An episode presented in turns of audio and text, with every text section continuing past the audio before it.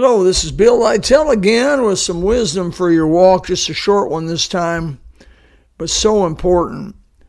Uh, years ago, I went to a Pensacola Christian College graduation and I heard a senator get up there. I don't know if he graduated from Pensacola or not, but he was a, he was a keynote speaker.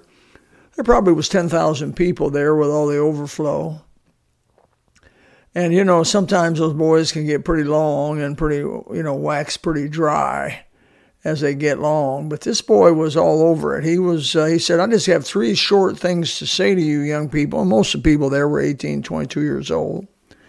He says, "I have uh, three short things to say to you in life."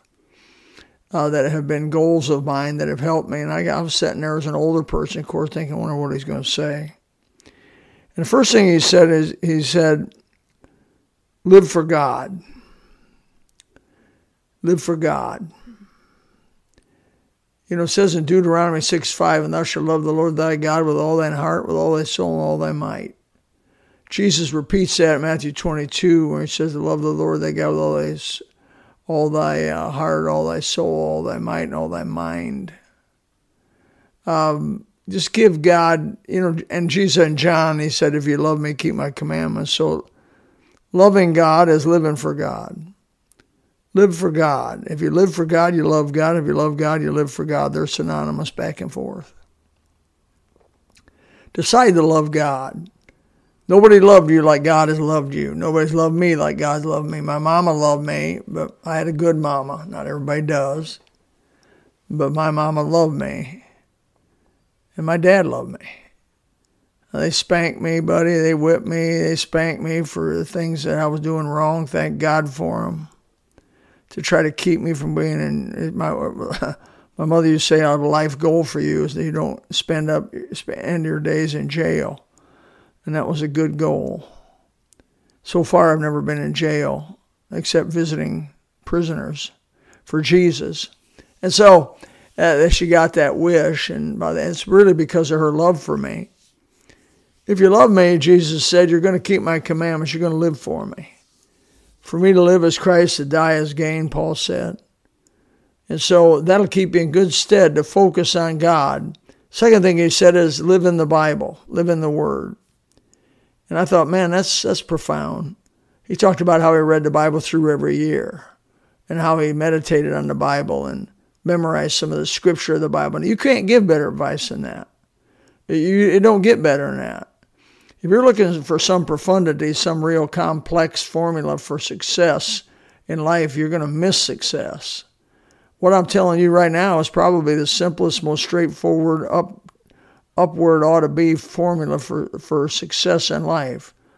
Live for God, live in the Bible.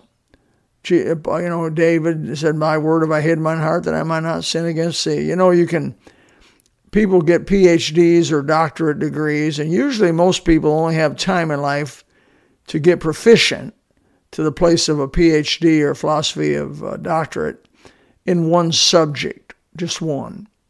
Because it takes so much time to cover the entire field and to understand the field, whatever it is.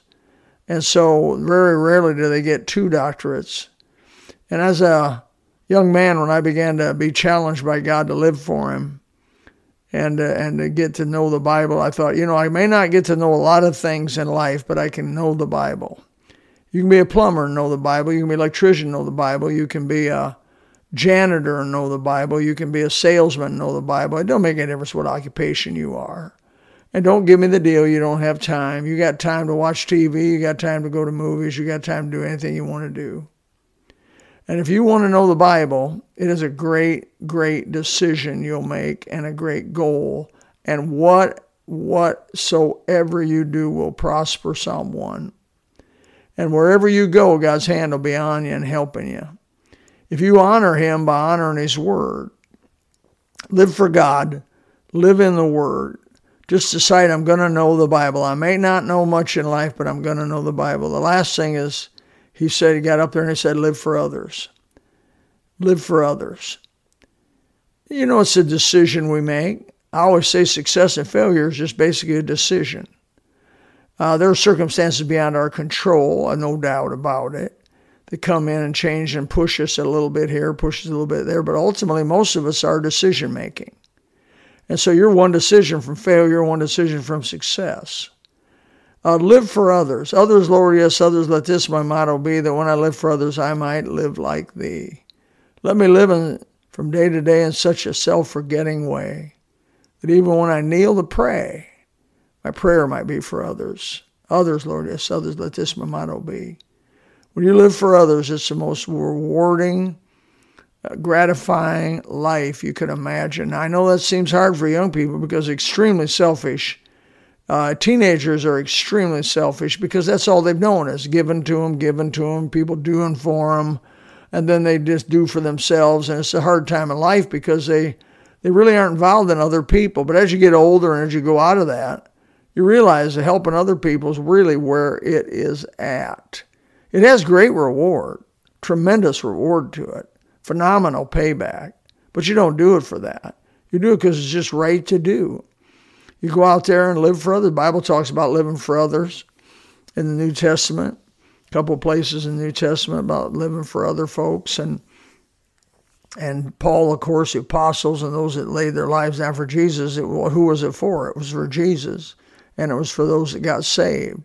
Oh, what a rewarding life it is to look back having lived for others. When you're 70 years old, like I am, you look back and say, Glory, glory, glory that I didn't live for myself my whole life, stack up a bunch of junk for myself, uh, and, and, and like the old little miser in a room, uh, end up dying alone. But if you'll live for others, you won't die alone. You won't be alone. People will be there and they'll be there for you to help you. Well, I hope this helps some. Live for God, live in the Word, live in the Bible, and live for others. A little wisdom for your walk.